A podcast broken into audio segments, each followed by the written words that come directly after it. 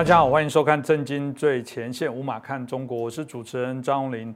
嗯，这一集我们要来讨论什么呢？我们要讨论中国人的。烦恼哦，这个题目看起来很跳痛，怎么跟我们过往直接在谈政治哦，很直接这个单刀直入谈这议题，好像有点不一样。但老实讲，我觉得民众所直接反映的一些问题，大概也就会从政治的一些变化发展哦，一定有联动的一些关联哦。那我们看到这个中国百度哦，就是他们在整个资料的统计里面发现哦，每天都有两百多万人哦，搜寻有关烦恼遇到的一些各种各式样烦恼。当然，这就是所谓的这个网络时代哦。到底大家在烦恼什么？那通过啊中国有关的这些报道里面，当然也可以看到啊，他们民众哦，对于他们现在的整个国家啊，不只是个人哦，我们发现不只是个人的这些烦恼的问题，他们显然也针对外部的国家的社会的整体的现象。产生了一些疑虑跟焦虑哦，所以我觉得今天的题目还蛮有意义的哦。那我们今天邀请到两位来宾哦，重量级来宾来好好来帮我们探讨中国人的烦恼到底是什么。那首先我们邀请到的是产经新闻台北支局长我们石板明夫先生啊，大家好。另外我们邀请到台湾智库的咨询委员张国成教授，主持人石板先生，还有各位观众朋友，大家好，谢谢老师哦。那我们接下来就先看到我们这个制作单位帮大家准备的一段 VCR。被告知没得个床位能够被收进院，小马这样的病患还有很多很多。连病床根本都没有，我昨天就看到人死在门口，真的。我们武汉人现在一千多万，现在根本就没有能力去自我拯救了。这世界上还有比这更可怕的事情吗？连死都不怕，我怕你共产党吗？尽管香港很勇敢，团结长期抵抗。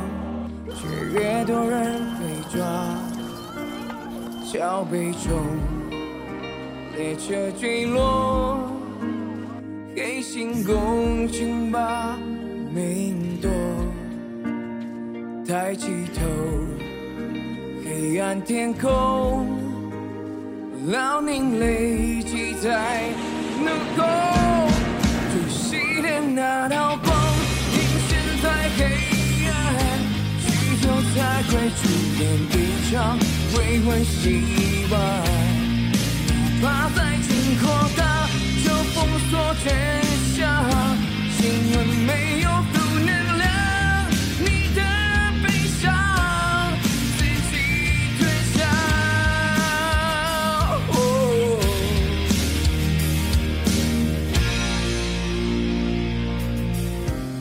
看刚刚的 VCR，其实蛮难过的哦。我想大家在网络上可以看到许多这样的一些影片哦，那很多的一些创作，那你也可以看到里面啊民众的这些无奈哦，这些怒吼。那当然这个部分，我想我们今天就请教两位来宾哦，可以好好来谈一下。其实我们先请教石板先生哦，不止中国人有烦恼，其实大家也说习近平呃习近平哦，在最近大家应该烦恼也非常的多，毕竟他也遭遇许多的啊挑战哦，不管是大家提到的内忧或外患的。部分哦，那我也提到了，其实从我们这个民众一般在搜寻的部分，大家都可以看到啊，整个社会到底发生什么事。如果以呃，我们秦教授软件，你自己在看到这个所谓中国人烦恼，包含习近平烦恼，你怎么你认为他可能会烦恼什么？我认为习近平这个人本来是一个神经很大条的，如果他真是烦恼的话，他可能早已经身体撑不住了。嗯，那么其实我觉得他确实烦恼很多。嗯，这个我我有的时候去演讲，我记得去年的时候演讲的时候，实际上说习近平的四大烦恼，嗯，就是什么中美关系啊，什么香港问题啊，呃，什么接班人问题啊，中国的经济问题，就讲的。然后后来呢，就越来越多，嗯，就后来变成习近平五大烦恼。哦，然后就加上什么疫情出现。然后六大烦恼加上洪水出现，然后最近台湾问题也是突然出来嘛，这个六大烦恼、七大烦恼，南海问题变八大烦恼，越来越多。然后呢，习近平这个人呢，其实呢，他这个解决烦恼的解决问题能力不是很强，但是说制造问题能力是很强的。嗯，所以他不停的在制造问题，他在怎么自寻烦恼的地方很多。比如说呢，呃，很明显的就是说，呃，香港问题，香港国安法。这本来已经过去的事情了，嗯，就是说香港是去年闹得非常凶，但是说今年疫情一旦开始的时候，就慢慢慢慢就收缩起来了嘛。基本上今年的三四月份的话，香港已经大家都不上街了嘛。是。然后你五月份推出一个国安法，一下子把香港问题再弄再弄起来。然后呢，最近呢，这个习近平突然间讲话，呃，不知道大家注意没？西藏问题又开始说话了嘛？嗯，要我们西藏问题要把这个加强党的领导，要把西藏这个佛教啊，藏传佛教中国化，这个宗教还有国籍的，这是很难听说。中国化就是讲的是，然后呢，最近又在内蒙，就那个内蒙自治区又又把学校的不教蒙文那个，弄得大家都罢课，这内蒙又弄起来，就是这个烦恼，少数民族问题是个长久的问题，但是说呢，最近属于一种小康状态，嗯。那突然之间，你本来烦恼就这么多了，你突然间你自己又去那里惹事。现在这个蒙族，包括在海外的这些蒙族的势力，就都都都起来了，借这个借这个反抗，他自己好像不怕自己烦恼多的一样。另外一个呢，他是习近平展这个展开这个战狼外交，嗯，这是怎么说？完全是自寻烦恼嘛。嗯，就战狼外交啊，本来是呃怎么说呢？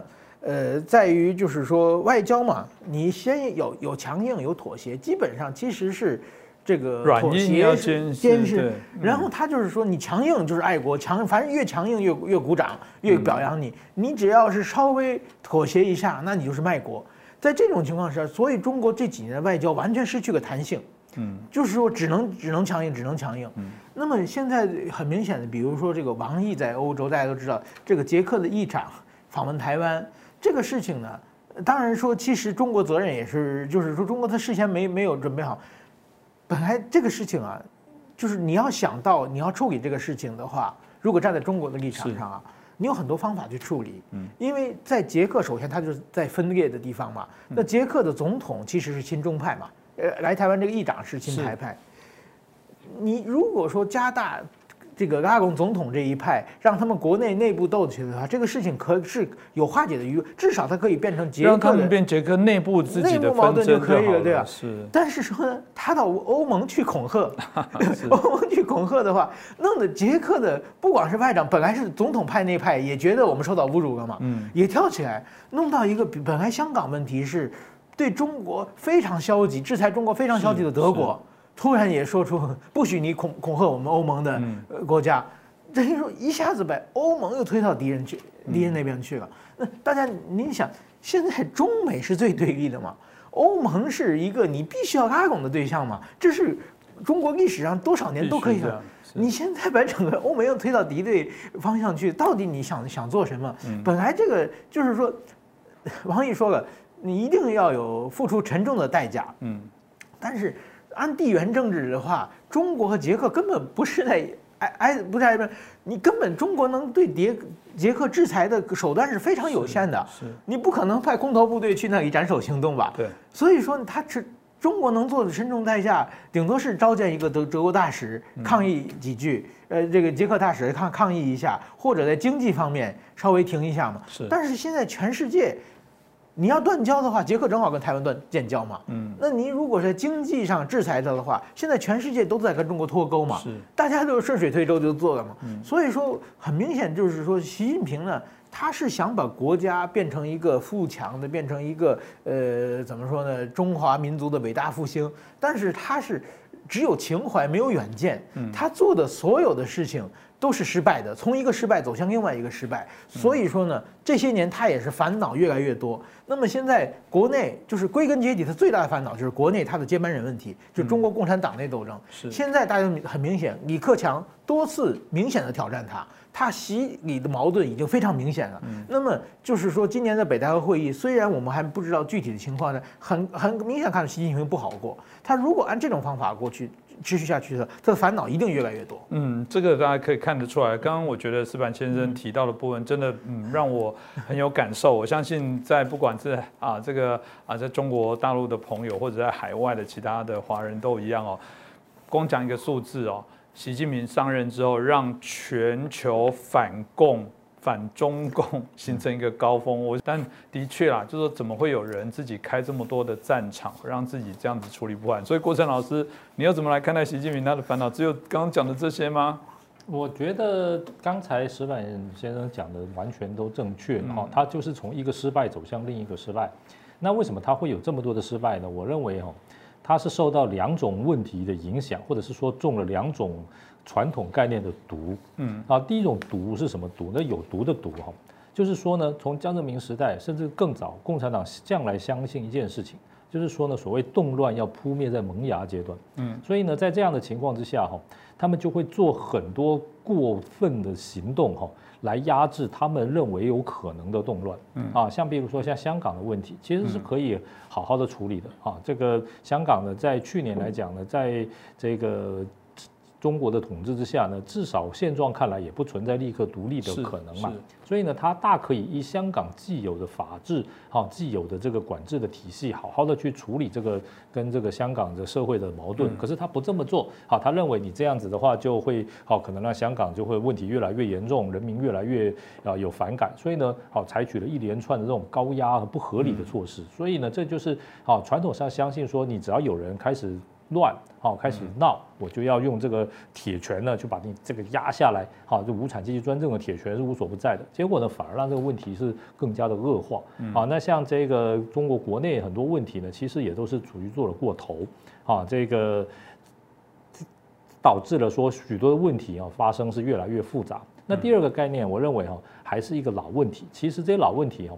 就不只是在习近平这时候会发生，就算他现在没有发生，以后迟早也会发生。就是中国共产党没有任何党内的民主，啊，这些所谓的党内民主哈，啊，这个虽然他非常喜欢强调这个名字，但是实际上哈，不是就是走个过场一个形式，要不然就是这个好实施的这个阶层很低，在没有任何党内民主的情况之下哈，啊，变成不第一个不能授权。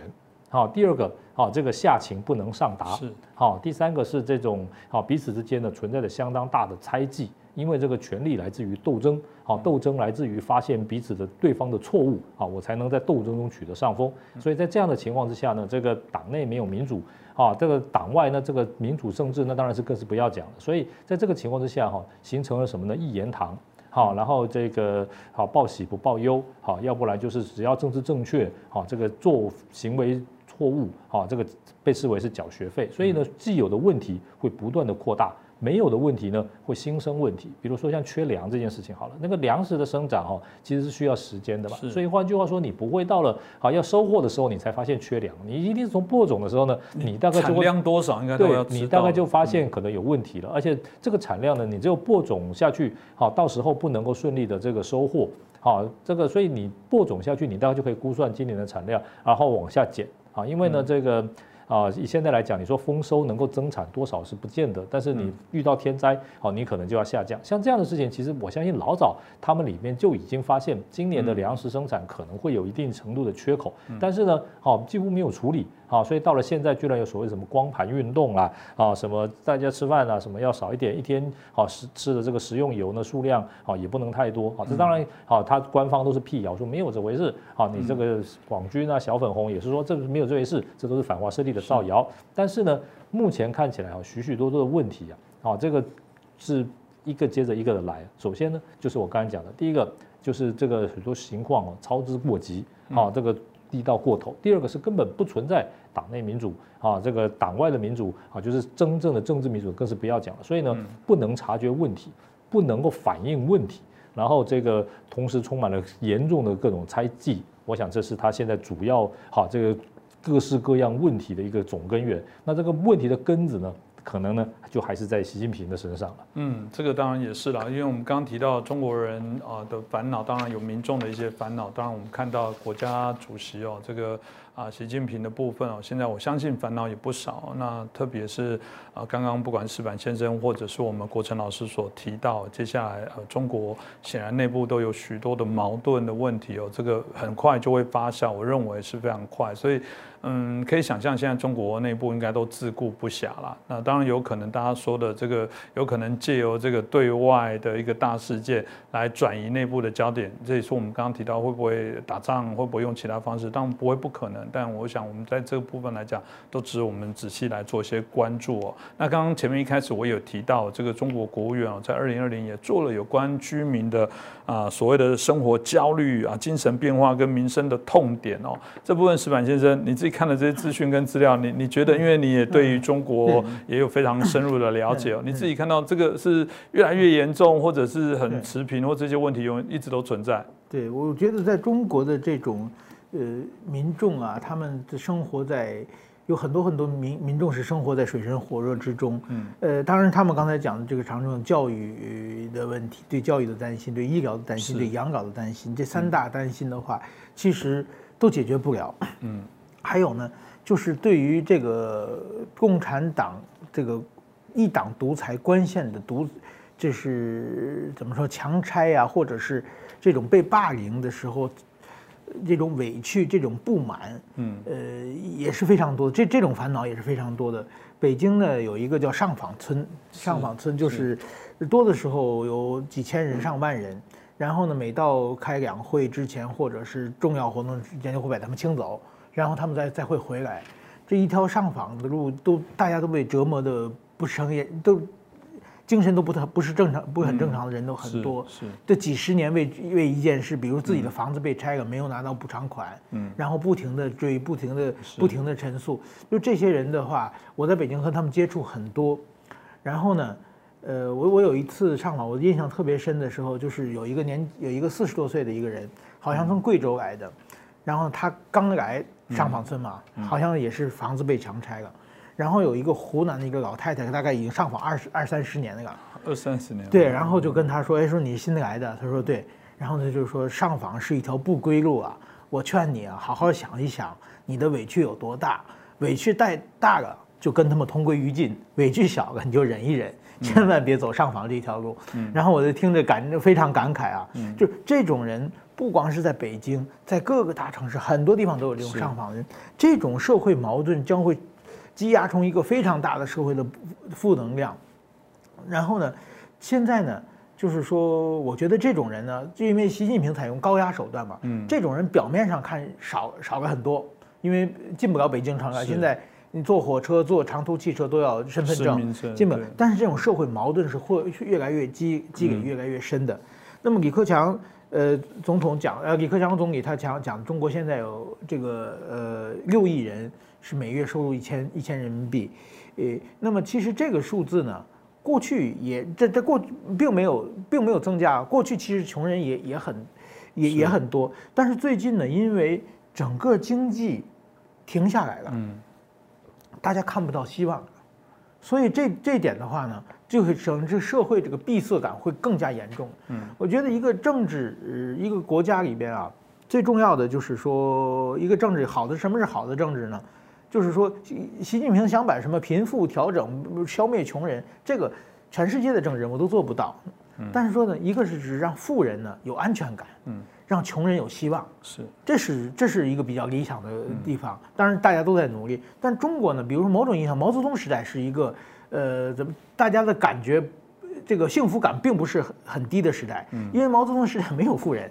然后穷人都有希望，我们可以实现共产主义。是。那么后来邓小平的时候呢，穷人也有希望嘛，国家一天天富起来嘛。但是在到习近平以后呢，首先富人完全没有安全感，嗯，动不动就抓你没收财产，对不对？那穷人完全看不到希望了。就是过去我在北京的时候呢，还有比如说我认识一个理发的一个小女小女生，她呢每个月挣两千块钱，嗯，但是说呢，她可以就是说买一身衣服花三千人民币。为什么呢？他觉得去年我挣一千五，今年挣两千，我明年一定赚的更多，不更多，所以我觉得衣服好看。但是说呢，这几年经济完全不成长以后，这些人慢慢慢慢就开始绝望了。我觉得这种当社会你感看不到希望的这种绝望感出现的时候，大家的烦恼呃就会越来越沉重，整个这个社会这种闭塞感。就会越来越沉重，所以说我现在看到的中国和胡锦涛时代比起来的话，我觉得大家的烦恼多了很多很多。嗯，这个当然也是一个我们刚刚提到的中国政权哦，接着这样的发展，我相信会引起许多的一个挑战的原因在这里啊。很多人会说啊，这个你们节目是不是在唱衰？呃，不会哦，我相信我们来节目的来宾。一定都希望中国走向一个自由、民主、开放，然后大家可以安居乐业。对，那个是一个梦想中的一个很理想国。但谁不希望在一个正常的状态下，希望全世界每个国家？我们讲幼有所养，老有所终，每个小孩就开心，不会因为讲错一句话，然后开始担心有没有人晚上会把我抓走。我我们不要这样的国家，我们也不希望有人现在还身处在这样的国家，所以大家可以啊理解。我们节目当然有态度，但这不是在唱衰什么。我相信你们也希望追求这样的一个啊国家的发展，应该如此。因为石板先生刚刚提到这个上访，哎，其实基本上台湾有没有？我我觉得哈，中国大陆的网友有时候会说，你看你们有贪污。你看，你们政府抗议拆房的也有啊，是啊，但基本上来说，我们刚刚提到。他还是有一个基本的底线，然后他对于他也不会，我们刚刚提到，你没有看到警察顶多进去抬人啊。我们之前看到那个还拿棍棒在打的那个没有看到的还不知道，所以我说，在相较起来，我觉得法治国家还是有一定的一些准则啊。虽然我刚刚提到的民主法治国家不是没有犯罪，但只是它还是有一些规范的部分。至少我们认为这是我们希望来追求的部分哦。那当然从这部分的发展哦，在台湾。呃，我们当然很自豪，虽然我们还有很多的问题要解决，但呃，每个人大家都同意哦，在台湾哦，这个生病是一件幸福的事。这样讲好怪，但是所谓幸福的事是说不用担心，真的到医院都找得到医生，都领得到药。那呃，正啊，基本上如果你在整个经济上有一些比较弱势的部分，还有一些方式哦，啊，协助你可以来做一些就医就诊哦。所以在台湾来讲。至少我们看起来，在这一块来讲，相对起来，很多国家会认为是一个非常好的、值得来参考的一个制度。但在中国，很多人说，啊，中国不能开命。中国，我们谈到在这种威权国家，要不要靠关系，要不可能这个要凭运气，要不可能在这个啊医疗的品质里面，我们看到疫苗都还有假的疫苗。这个攸关人命的事情，这个非常难想象哦。那中国也有很多很好的高科技，比方说台湾还没有磁浮列车，中国有磁浮列车。但这种实名制的、有监视器的、人脸辨识的，包含这种所谓的啊支付的这个所谓的这个啊，透过我们手机做的这种线上支付系统。啊，中国的朋友都会说，你看我们多么进步，台湾可能还在学习，还在落后，但这真的是一个叫进步的表征吗？这到底从这些事情，让我们可以看出什么样的端倪？这个是不是我们请教一下国珍老师？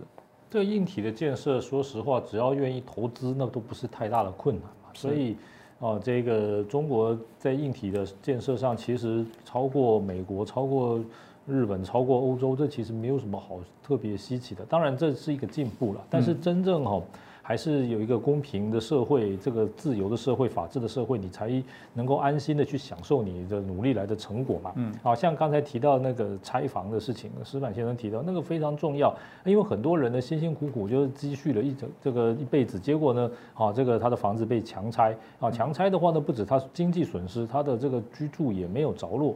好，那在这个民主国家的话，对于这个好土地所有权的、房屋所有权的这个保卫是非常彻底，而且非常落实的。好，这当然一方面就造成就是房价非常高，地价非常高，因为哦这个。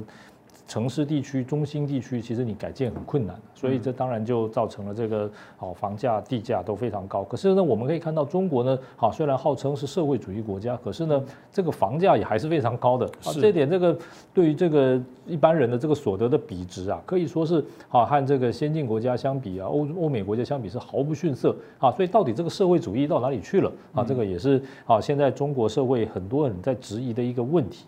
然后另外像这个。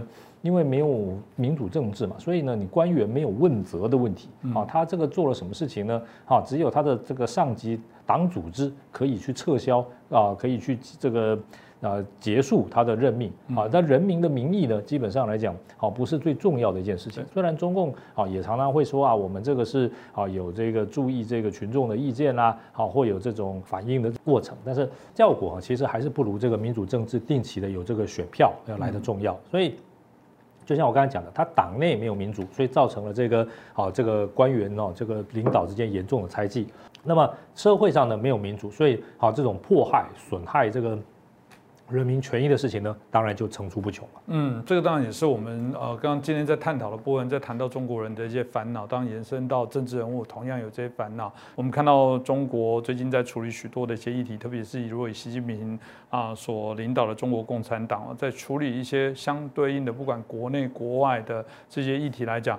啊，我们真的觉得是一个不聪明的一些做法，他并没有让他得到他原来期待的，想要成为这个中国的再崛起，反而在这过程当中啊，产生了更多的大家对他的一个啊担忧。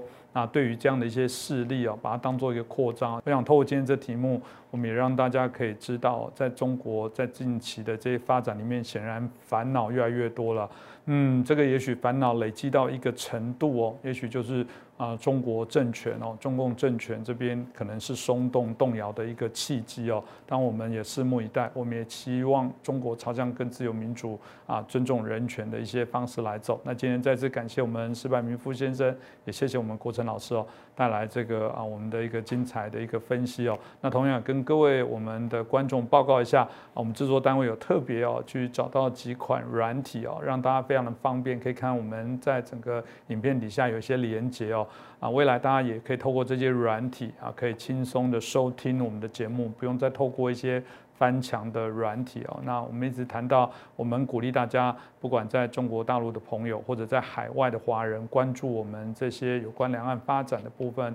啊，关心中国民主化议题的这些朋友，我们当然都希望大家来支持，但还是希望保护大家安全哦，啊，不要造成大家的困扰，因为毕竟我们要比中国共产党气更长，我们才有办法来协助中国走向自由民主化。那再次感谢大家的收看，当然也拜托大家啊，帮我们推广，然后让更多的人知道这个节目，让我们的观念啊里面的内容，我们的来宾的这么精彩的分析哦，可以让更多人知道。再次感谢大家收看。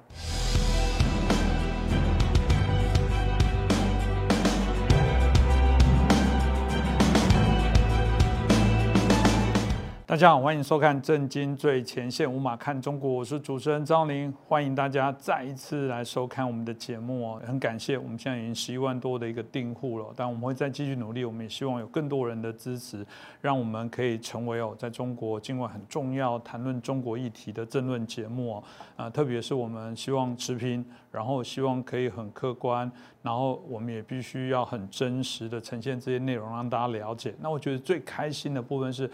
啊，有许多不只是台湾，还有许多海外的华人关心中国啊未来的发展，常常都会留言给我们，给我们许多的一些建议哦。那这些朋友呢，我们过往也都会汇整起来，然后找一些我们认为也是大家共同的一些想法的一些题目，特别啊，透过这样的一些分享，都有一些很好的效果。特别就是邀请到的是啊，明居正老师的一些分享，给我们这些内容有很多的一些啊建议，然后跟啊我们提问的问题哦，给了很多的一些。解析啊，我想这对我们来讲是非常重要，所以，我们今天哦，主要的题目，我们就来做我们有关我们线上我们的观众朋友的留言哦啊的一个啊回答，我们希望可以啊透过明居正老师哦，那可以带领大家针对这些问题哦，好好来做一些解析，所以我们是不是欢迎我们？啊，透视中国的高级研究员，也是我们台大的荣誉教授，我们明居正老师。主持人好，各位朋友们，大家好。是老师哦，之前再次哦，在节目当中又愿意帮朋友来做一些解析哦。呃，我们之前有几集哦，老师的点阅率哇，已经呃就是已经六七十万了。显然，抱歉，只能挑选部分的这些啊网络上的朋友的啊留言哦。不过这些留言我们刚刚讲有代表性，或者是可能许多人都有共同的一些问题哦。我想透过老师的带领，可以让大家好好。来做一下解析哦。那第一个题目哦，我觉得这个部分题目也很有趣。他问老师说：“请老师哦，多说国家进步的定义啦。因为当各国的一些进步程度，到底什么叫做进步国家？什么叫文明国家？到底因为毕竟一个国家有非常多的一个面向，就像讲一个好人跟坏人，到底好什么坏什么？他问了一个很关键的问题，是说。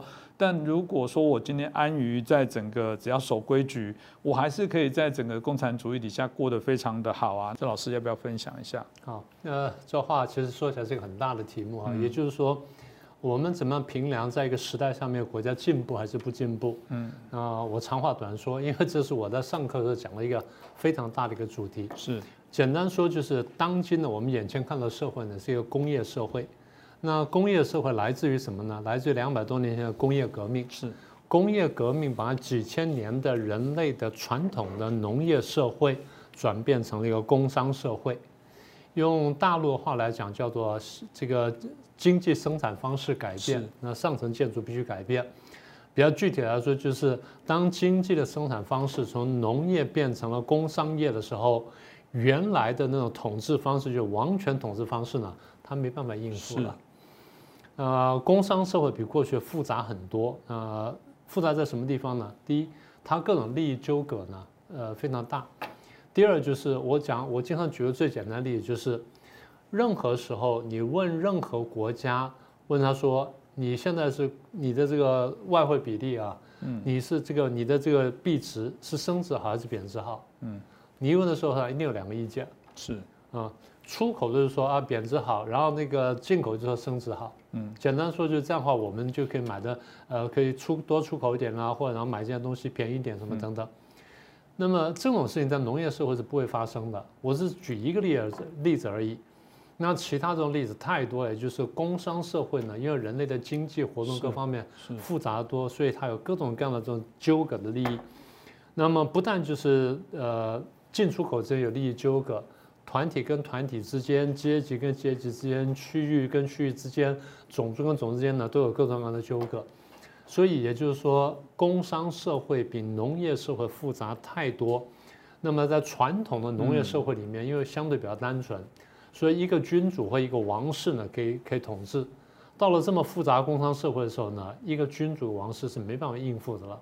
所以通常我们看见就是出现多个不同的政党，这些不同政党呢代表不同利益，大家互相相互折冲。这样就代表说，社会上没有任何一个阶级、任何一个团体或任何一批人能够完全的压制另外一批人，大家得互相协调，这样子才保证说，没有哪一个团体会得到最大的利益，但是每一个团体加总起来可以得到最大的利益。是，也就是说，这个利益极大化的问题。那么要走到这一步呢？简单说，一个王室、一个王权没办法统治这社会。嗯。一个单一的政党也没办法统治社会，所以必须走到什么呢？多个政党大家相互竞争，然后来轮流统治的这么局面，甚至共同统治局面。所以这是一个背景的一个交代。是。那么走到具体的这个现在情况来说，就是大体上呢，我们有三大指标。过去我讲过，我们再说一下。第一呢，在经济上面有几个指标。第一个是工业化，也就是这个国家呢，它必须工业化到一定程度。最简单的指标就是这个国家的工业产值大概到达 GDP 的百分之五十，嗯，或更多一点点啊。第一，工业化；第二，市场经济，任何东西的这个价格由供需所决定，而不是由政府单一决定说，啊，我我得卖多少钱或怎么卖法啊。市场经济。第三呢，私有产权，嗯，呃，我挣来的钱我可以支配，你挣来的钱你可以支配。然后呢，有法律在背后保护啊，不管是钱呐、产业了或房子什么等等啊，这是第一经济。第二社会呢，一个简单指标叫多元化，嗯，也就是这个在在现代社会里面呢，在全世界国家当中呢，单一种族的国家非常少。绝大多数国家都是多种族，现在大家都是啊。那台湾你说有这个呃有汉人呐，然后有这个闽南呐，然后有有这个外省啦，然后有什么客家啦，有原住民啦什么的，然后原住民分了多少族群等等，所以有族群的差异，然后有语言的差异，嗯，我刚刚讲了有阶级的差异，还有各种各样团体的差异，但更重要就是宗教信仰的差异。嗯，那么任何一个团体也要任何一个这种这种分歧呢？只要不影响到别人，它都可以在法律的保护下存活并且发展，是叫多元化，就是社会的指标，嗯，都多元化。但最后就是要保障这多元呢，必须是政治上要有所保障。一句话说完，叫做议会民主，就是一个真正能够代表民意的这么个议会，不管是医院还是两院。是。但这议会怎么产生呢？通常透过全民选举啊，不管是直选或者间选啊。再来什么呢？再来是多党竞争的可能性。是，多党竞争的可能性，并不是说它只能有一，不能不一定得多党，不能只是一党。我常举个例子，我说，这个红林啊，从小到大都非常优秀，然后每次考试都考第一名。小学里面从一年级考到六年级都考第一名。然后中学呢，一年级到三年级，一年级到三年级都考第一名。大学四年都第一名，是不是不公平？有可能。但也有可能完全公平，为什么？红林非常聪明，嗯，对不对？老盛公平打分数，就刚好每次他都最厉害，所以他就一枝独秀。那政党竞争有没有这个情况？有，有可能有这种情况，是对不对？像日本的自民党，从一九五五年选到一九九三年，连选选了三十八年都赢，那他可能是厉害，是。但九三年之后，他慢慢衰退了，别的政党就会起来，什么社民党啦、公民党就可以挑战他。所以我们讲的说，不必然一定得两党或三党或多党，但是我们讲的是允许多党竞争的可能性，但结果未必都是多党。是。好，所以这是从经济、从社会、从政治三个指标。那么我们说这个是世界潮流，为什么呢？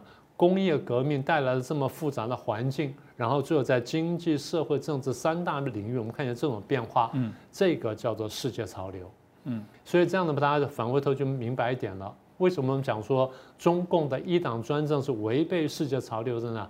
简单说，它没办法适应这么复杂的工业社会，它等于是要压制一些人，甚至压制相当多的人，然后才能使得一部分人享受到好处。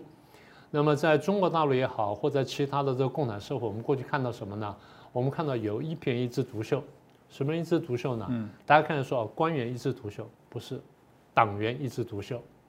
换句话说，他靠着培养党员这么一个特权阶层，压制了所有其他的人跟其他的可能性，而造就这批人。简单说，他打打造了新的阶级出来。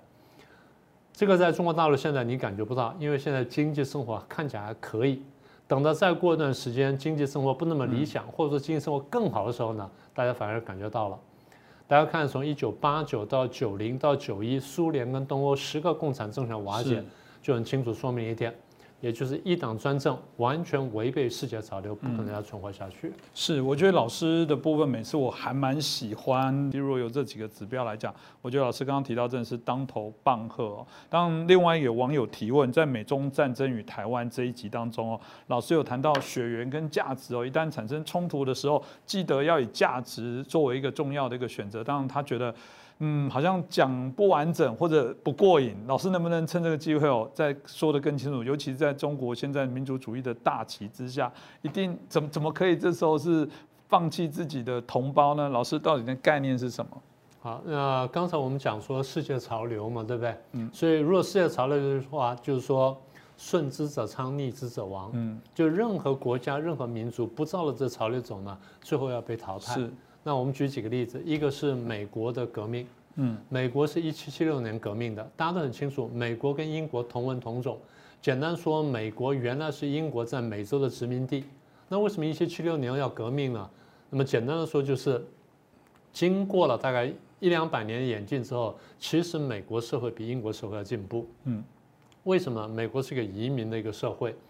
是一个各种种族、各种宗教，然后各种背景、各种不同人呢，到那边去寻求一个新的生活。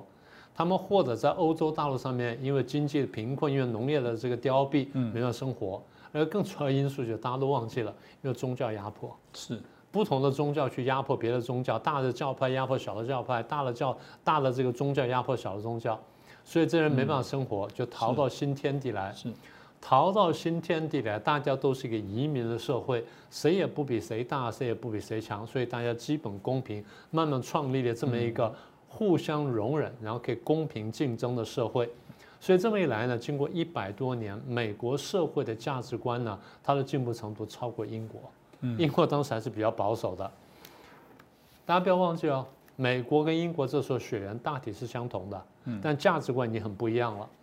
等到英国要把他的价值观强加到美国身上的时候，表现的形式是抽税，但是美国人觉得这个我受不了了。嗯，你若尊重我的价值观，然后抽我的税，也给我相当发言权、代表权等等，那我没有问题。现在你又要抽我税，又要压迫我，这我实在受不了，所以开始发生冲突，然后就爆发革命。嗯，所以同样的，在我的意思就是，在美国会脱离英国的革命这行动当中，大家很清楚看见就是。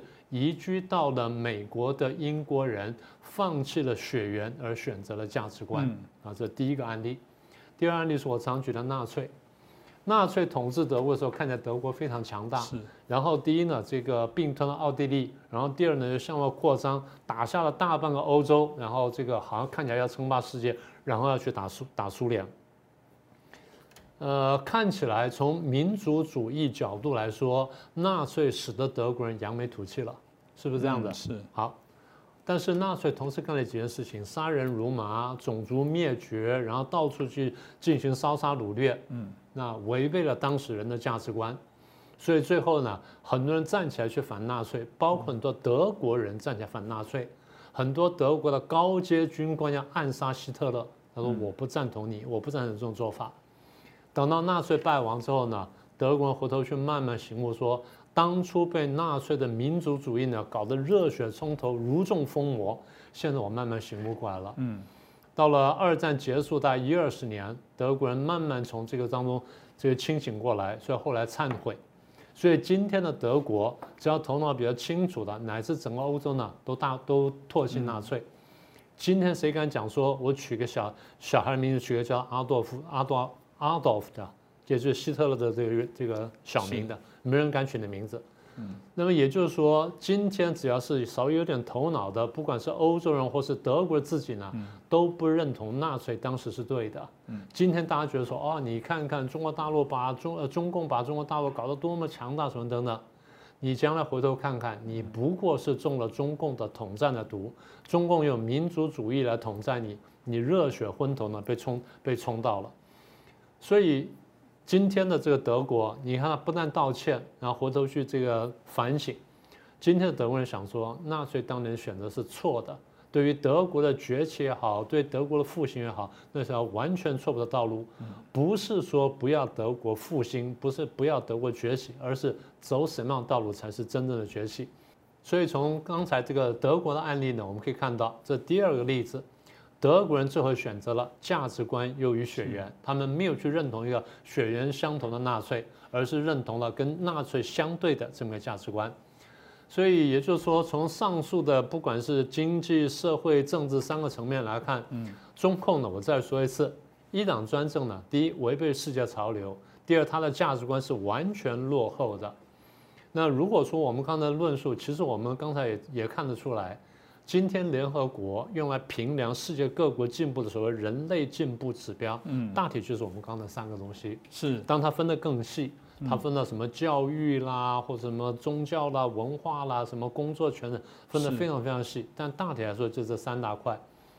所以今天我们才说啊，我们不是说啊唯西方论或西方至上论，不是这意思。只是今天刚好西方走的比我们快，比我们进步，就像我们曾经比西方快，比西方进步是一样的。大家文明，大家互相竞争嘛。有时你快，有时我快，有时你快，我有时有时我快，不能说哎，我每次都是对的。那今天我们回头看看，我们认为说，进到了工商社会之后呢，西方社会现在所福音这套民主、自由、法治、人权，第一比较进步，第二比较正确。所以回到你刚刚的问题，我们说台湾选择选择什么？选择价值观嘛，是选择正确的价值观。而且我们选择之后呢，我的想法是我们必须引导跟推动大陆的演变。那简单说，我我倒不论统独，统也好，独也好。你说台湾在台湾在大陆旁边，相差两百多倍。台湾你能独善其身吗？很困难的，是，所以必须大陆整个民主化跟现代化之后，台湾的你不管统跟独，你的民主才真的有保障。嗯，这是我真正的一个想法。所以刚刚讲说这个价值观的问题呢，我觉得这是有一个普世的指标可以衡量的。是，这蛮重要。其实我也很同意老师所说的哦。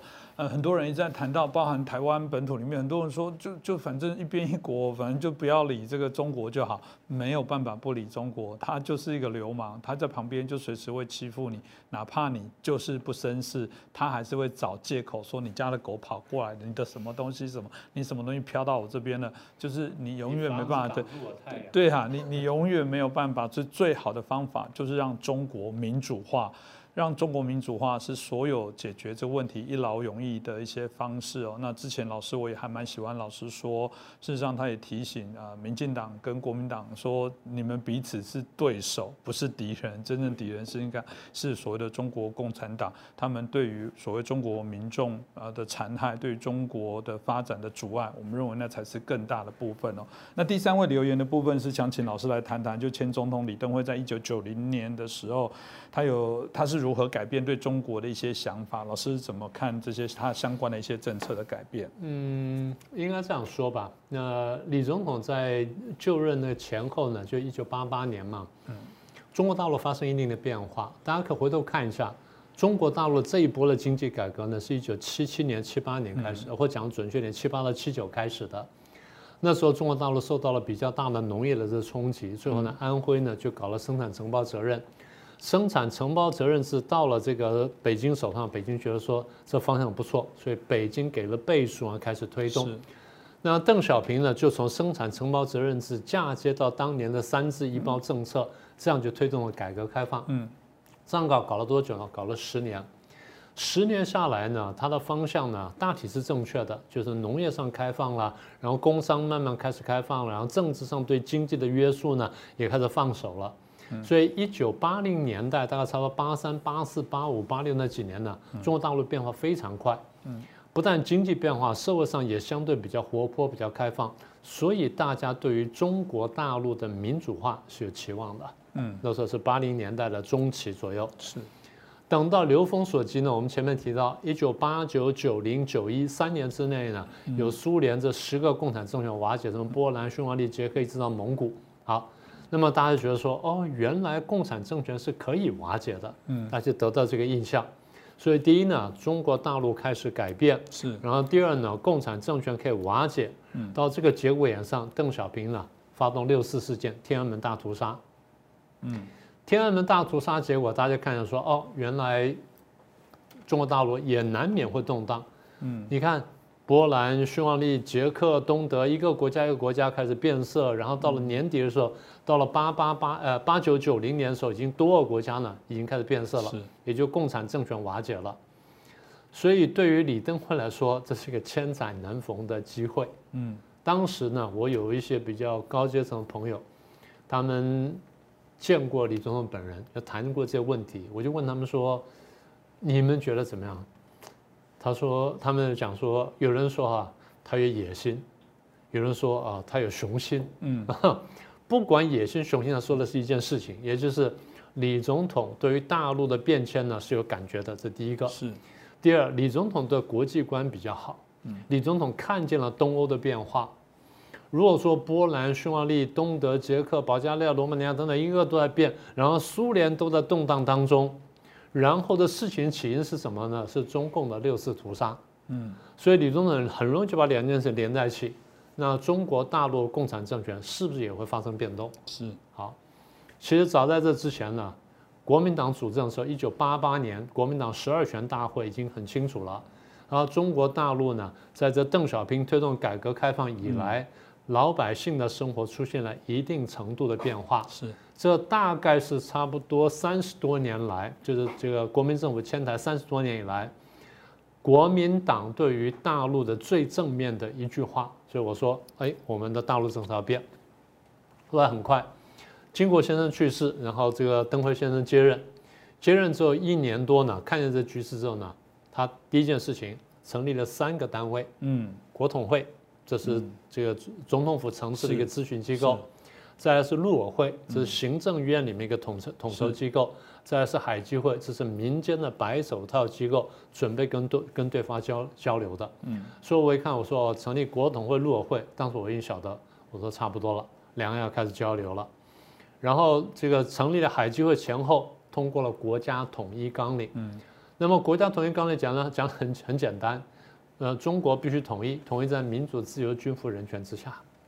不管今天大家赞不赞成统一，但是刚才讲这个价值观本身是不错的，重点是价值观是不错的。好了，等到这个国统纲领通过之后呢，下一件事情重要事情是什么？孤汪会谈。所以一九九三年四月份，这个辜政府跟汪道涵在新加坡会面，一边是海基会，一边是海协会，全世界标题是什么？台湾海峡两岸破冰。嗯啊，三十八年来第一次破冰了，这是很大的突破。两个民间团体接触，全世界视为两岸的破冰。简单说，李总统背后有个战略目标，我希望能够推动大陆的和平演变，因为东欧各国都开始变化，是我们希望中国大陆也发生变化。所以你说他是野心也好，你说雄心也好，他的确在想这个事儿，哎，他正在做这个事儿。是。那那个时候是差不多，刚刚讲说一九八九九零到九一嘛，那。刚才讲的孤汪会谈是一九九三年，嗯，那后来为什么整件事情急转直下，好像有点不了了之呢？其实不是。我常常讲，我说两岸关系啊，不是只存在两岸当中，影响两岸关系很多事情啊，常常是在大国之间的互动。是，但是呢，两岸关系又不是大国互动的全部，大国互动题目呢，可能千百个，两岸关系只是其中一个。这次非常奇怪的就是影响两岸继续破冰的事情发生在几千公里之外，发生在伊拉克。这事情讲讲奇怪。伊拉克是一个中东地区很强的国家，当时是海山统治，然后穷兵黩武，建设了各种各样的武器啦，军队变得非常强大，所以威胁到周边的国家，大家都很担心。最让大家担心的什么呢？他开始建造核子武器，啊，当然最早从核能开始，他从核子反应炉开始做。是，法国、德国一些领先的国家呢，开始这个大的公司呢投标去这个帮伊拉克去建那个核子反应炉。有了核子反应炉之后呢，你如果再努力的话，往下就可以做核子武器。这中间当然很多步骤了，但是简单来说就是它已经一步步往那边走。所以当伊拉克的这个伊拉克是一个很很富有的国家，伊拉克是国际上石油大概是第四大产油国，然后这个钱非常多。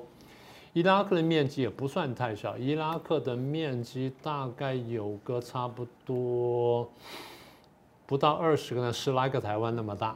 所以也算是很大的国家，当然比起这个伊朗来说，比起沙地来说，可能面积小点，但它的实力很强。所以当他把这么雄厚的石油钱拿来建军的时候呢，他那个效果呢就很惊人。好，那么他越来越强大的时候呢，旁边国家不太敢惹他。等到八九九零九一，我刚刚讲的东欧跟苏联发生这么多变化的时候呢，世界各国注意呢都转到那边去看，说啊。共产世界会怎么变化？伊拉克当时认为说，那没有人会看我们了，那我来做点事情。所以伊拉克领袖叫海山，大家应该还记得。嗯，海山在一九八九零年八月二号的大清早，在大他以为大家没有注意情况下，一眨眼把旁边的小国家科威特打掉了。科威特是个很小的国家，伊拉克一直说科威特是伊拉克的第十九省，科威特从来不承认。科威特说我是个独立的国家。双方已经争执很多年，然后在这时候突然在海参一下把科威特灭掉，他打多久呢？大概三个小时，好快，三个小时打完了。是，啊打完之后科威特灭亡了，海山呢自得意满说啊，这下我变得很强大了。国际社会想说，哎，我们还在这里，你这样就破坏国际秩序，而且科威特也产石油，你海山那边科伊拉克已经产石油，把科威特再拿下的话。你要慢慢开始垄垄断国际油权的了，你慢慢向那边走。那我如果这下不教训你的话，那绝对不行。嗯，所以一九九一年第二年一月十七号，沙漠风暴行动开始。简单说，联合国通一个通过一个决议，然后让这个就是说，让这个伊拉克退兵，恢复科威特秩序。如果你不退兵的话，那么我们就要制裁你。是，海山不听，最后联合国授权说，那美国你组建联军。去打这个打伊拉克，嗯，就就组建联军了。那么美国当时是老布希总统，老布希人个性比较谨慎，既然要出兵啊，要去打伊拉克呢，我必须要联合国的授权，必须联合国投票同同意，所以必须联合国的安理会投票同意。所以安理会要投票的话，那中共就不能投否决票，也不能投反对票。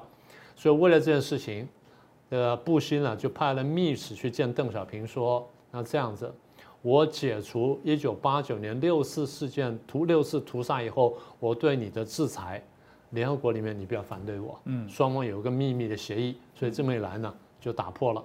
那么也就是说，美国取消了对中共的制裁，中共在联合国里面不反对美国，美国出兵打了伊拉克，恢复了国际秩序。所以当美国修改了这个对中共的政策，美国不再制裁中共的时候。就表示说，美国这个大国对中共的政策出现了大的翻转，他现在不去想去推翻中共了。李总统看到之后立刻后退，所以前面非常努力、非常激进的大陆政策，这时候开始转为保守。嗯，所以慢慢才有什么我们叫做什么。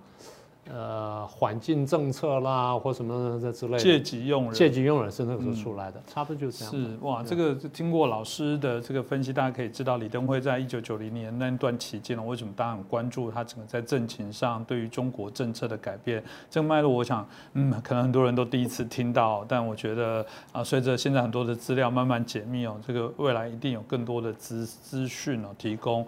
但很可惜啦，每次都又是回到说，嗯，好像中国当时。又有一个契机哦，有机会来推动和平的一些转变，或者是也许有一些外力的部分去推动他啊，做一些不一样的选择哦。嗯，不过又功败垂成，所以嗯，只能说同志。啊，仍需努力哦，我们继续在打拼加油。今天也谢谢我们明居正老师哦，啊，挑选了啊这个三个网友啊的题目来做回答。我相信大家一定觉得嗯不过瘾，没问题哦。我们接下来还是会在下一次哦，还是会在啊挑选三个题目哦，一样回答啊，邀请明老师来回答，让大家来解惑。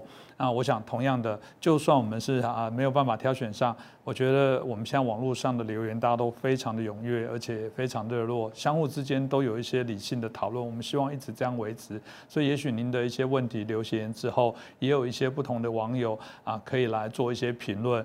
我一直说，其实我们收看节目的这个听众观众是非常高水准的，我都觉得你们基本上都已经是一个啊，我们在谈到所谓的街头素人线上的评论员哦，有时候透过这些相互的知识提供，反而有一些很好的一些解惑。那所以也感谢大家继续留言，继续支持我们，继续帮我们的节目做更多的宣传。那今天就再次感谢明居正老师哦，帮我们好好回答了这个网友的留言哦。我们在下一集也会继续啊。来进行网友的啊留言回复，再次感谢大家的收看。